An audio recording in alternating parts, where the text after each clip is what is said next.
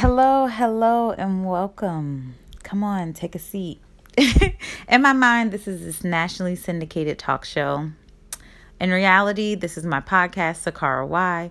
I'm SaKarra. Here, you get my perspective on life and interactions that I have had. Um, yeah, from the perspective of a single mom, black, millennial. I guess I don't know. I don't understand these terms. I'm 29, so call me whatever you want. Um, and this is season two of SaKarra Why, which is the sexy season. Um, and this is, guys, even though May seems to be the longest month of all time, this is the fifth solo Saturday episode about my sexual experience or preferences. And tomorrow will be the season finale of our sexy season, and we will have another guest on our Sunday show. And I really wanted to come, as you can tell, my tone is a little bit different. I've been thinking about some of you. I've been thinking about a select group of you who have um, been uncomfortable with the topics on the sexy season.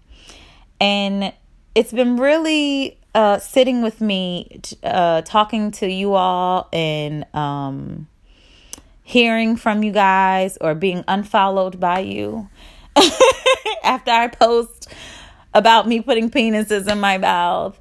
But um and for a minute there I was like I'm going to just let it go.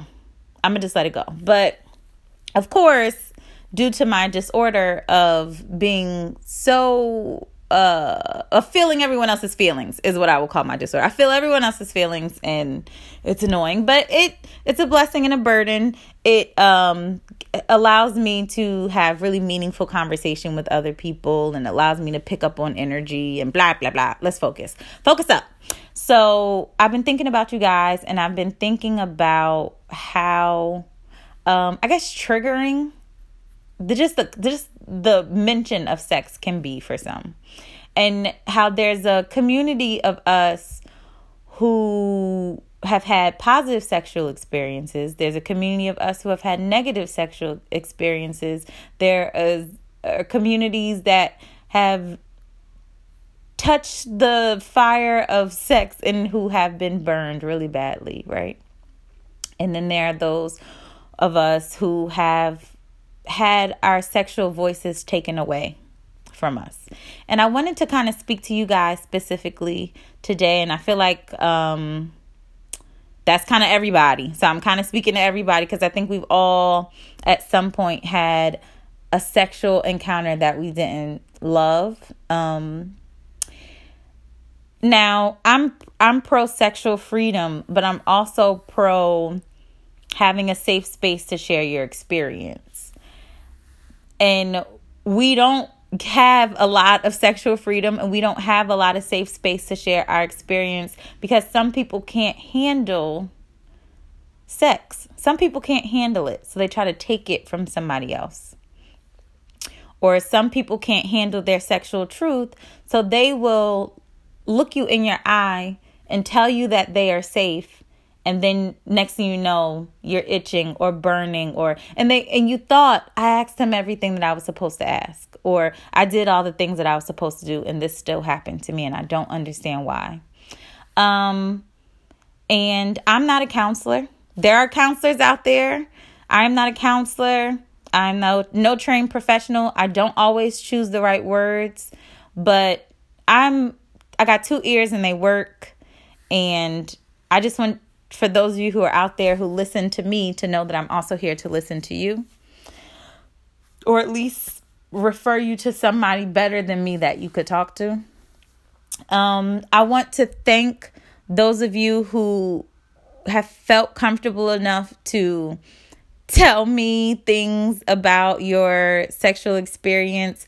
Um, I am pleased. I'm pleased with myself. I'm just going to come out and say I am pleased with myself that I have been able to create a platform or even just an inbox because mostly it's my DM, an inbox where um someone can say like I like I'm a guy. I like somebody licking my butt and for to know that I won't be like this nasty nigga. Like you know what I'm saying? I'm pleased with myself because um I have been working a long time on that judgment piece, right? So I always give it to people straight. Like I'm I my brain doesn't filter out like Marsha maybe you shouldn't tell them the whole truth. I'm giving you truth all the time. And a lot of times that truth is taken as judgment. But I'm so happy that um we've created an atmosphere here on SaKarra Y where you guys have felt comfortable enough to come back to me and tell me um your honest experience. But I do know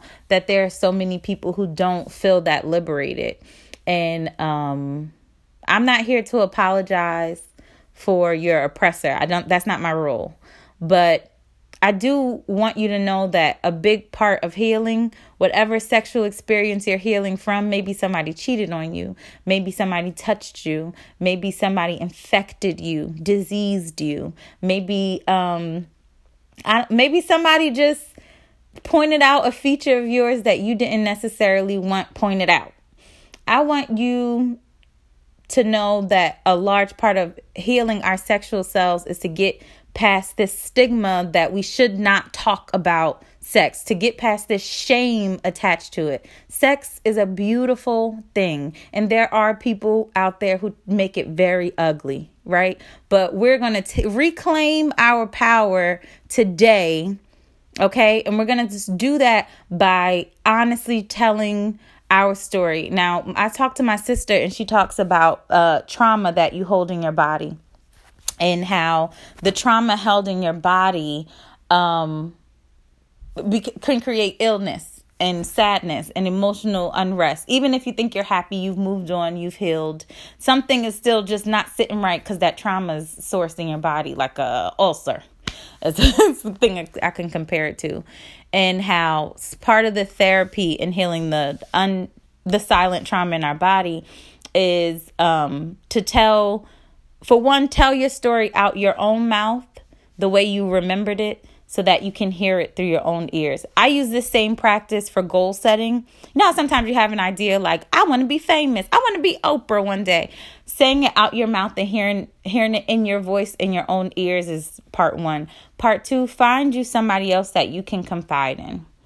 Um, find you a confidant that knows your full story. A lot of us are dealing with so many issues because we don't have somebody who knows our entire story we don't have one person who knows every bit of our truth, but sick secrets can create sickness. So I want you to find somebody who it can be whatever. If you are a religious person, maybe it's somebody in your congregation. If you are a spiritual person, maybe it is somebody who's your yogi or whatever. Who whoever you are that you feel um can can hold hold that. Maybe it's a stranger, maybe it's a therapist, maybe it's a psychiatrist. Find you somebody who knows your full story, um, who you can trust with those pieces of you. And I know that's the hard part, right? Finding somebody you trust. Um, but like I said, I want you guys to know just as much as for for me, y'all are my safe space. This podcast is my safe space. I've t- I've told you so much about me um my hopes and dreams my nastiness and you know maybe my um my modesty whatever. I've shown you guys so much of me and i want to let you know that that's that door is is a, it's a two way okay? Um you can come in and you can share with me as well and and i will i won't i won't judge you. I'll hear you and i'll be honest with you about my thoughts and my feelings. You could tell me if you don't agree with me. You know what I'm saying? But I at least will allow you to have that open discourse. Um, because I know we don't really we don't really offer that. I'm like, what do you mean you don't want to talk about sex? Like, what do you mean people don't want to hear about sex? And then I had to realize, like, oh, I can see why some people might not want to hear about that. I can see why it's uncomfortable. We've been taught, especially if you grew up in the church, like I did, you know, my mother was a pastor. It's, you hear all the time like that's a hush hush thing, something that's supposed to be done in the dark, lights off, doors closed, nobody but you and one man supposed to have that experience. So when you live through life and you find like, oh, I, I didn't do it with just one man, and a lot of times we did it with the lights on, sometimes we did it outside. Like you know what I'm saying? Um, you feel like you have cursed your family. Like I remember saying when I first um put the podcast out, like I don't know how I'm gonna be able to look people in the eye, but after this, now that they've heard this. But it's actually been very freeing for me. It's been very freeing for me. Did I go through the ways, the trauma things? Um, so yeah, so hearing it out out your mouth. Oh, shoot. No, I did not. A big, big part, sorry, about healing the trauma in your body is rewriting the narrative. So if you have had a negative sexual experience with someone, um, there's a school of thought that encourages you to rewrite the story. Instead of you being the victim, you are the victor. And keep continuously tell yourself that story in a way where you come out um, the hero. You're not you're not the attacker, you're not the villain. You come out of it triumphant. So you turn your trauma into triumph is um, one of the, the, the ways that they try. And the reason we do that is because sometimes trauma is so deep that we've already in our minds associated um, negativity to it. It's a way for us to retrain our brains to associate a positive experience with that thing. It's like um it's like you know they did with the dog with the positive reinforcement, you know, look look at my brain. Um, I can't think of the, the stupid test, what it's called now, but where they gave the dog a treat instead of punishing the dog. So you're giving yourself a treat um, by by making yourself the the victor in your in your trauma story and you you almost you almost have to convince yourself that you came out of that. And ultimately i want you guys to know you are the victor and not the victim because you are you still have the opportunity to live and to reshape your story and to change your life and then change the lives of others. So i will also encourage all of my listeners to open your ears up without judgment to other people who might be in your family be that safe space for somebody else close to you.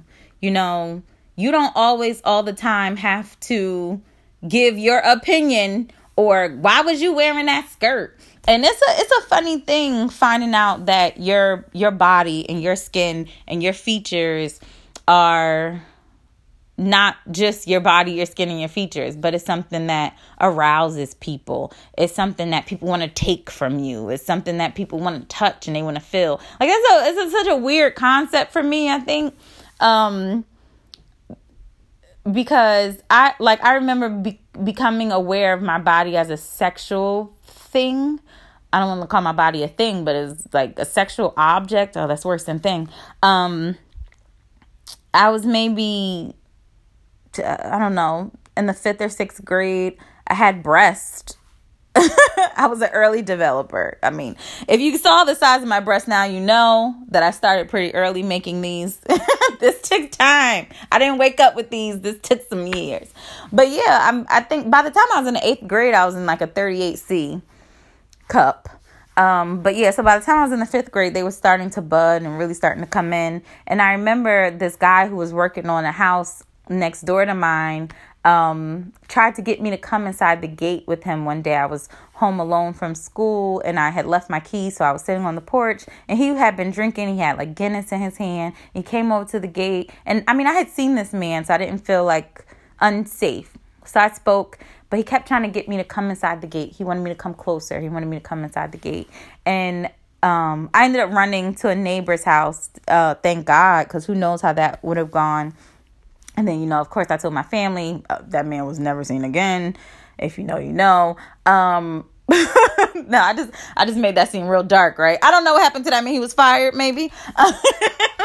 um, but yeah, and I remember being like hearing this as a young girl, like you know, watch yourself and watch yourself around men and stuff like that. But that was really the first time where I was like, wait, somebody for no reason at all has seen me and decided that they should have full access to me because they like what they saw. And it just, I don't know, it, it made my understanding of my body seem like really much for a while, like my body was not my own. And I also remember kids used to always slap my butt in school. Um, and I don't even really got that much of a butt. But but boys just you know slap your butt on the playground slap ass if i don't know if you guys ever saw that Key and Peele episode um i remember by the eighth grade like i said they had fully come in and um, a boy in my class just completely stopped calling me my name and only called me titties the whole eighth grade just called me titties every time. Every time he referred to me, he called me titties, titties, titties. Well, call me on the phone. Hey, titties. Like that was just, like, and it was. It's, I don't know. It's just. It's it's an interesting time. Um, it took a really long time after that to learn how to navigate the world with the thighs, with the breasts, with the and to come off as sexy because sex sexy women are considered confident, you know, and um men who know how to use what they working with have that big dick energy, right? These are all things that we know where the lines are so blurred. Um but then to also feel safe. And I think that that's what's missing a lot of times from sex is that people are not given a space even if you have been with your partner for 10 15 years maybe you guys are married if you're not able to tell that person babe I want you to put my toe in your mouth, babe. I want, if you're not willing to be absolutely, completely 100% open with all of your sexual desires, then you don't necessarily feel safe with your partner because communication is such an open and healing and important part um, of life. So if you're not able to be completely open sexually, um, then you might you might not feel as, as safe as you think you feel or as secure as you should.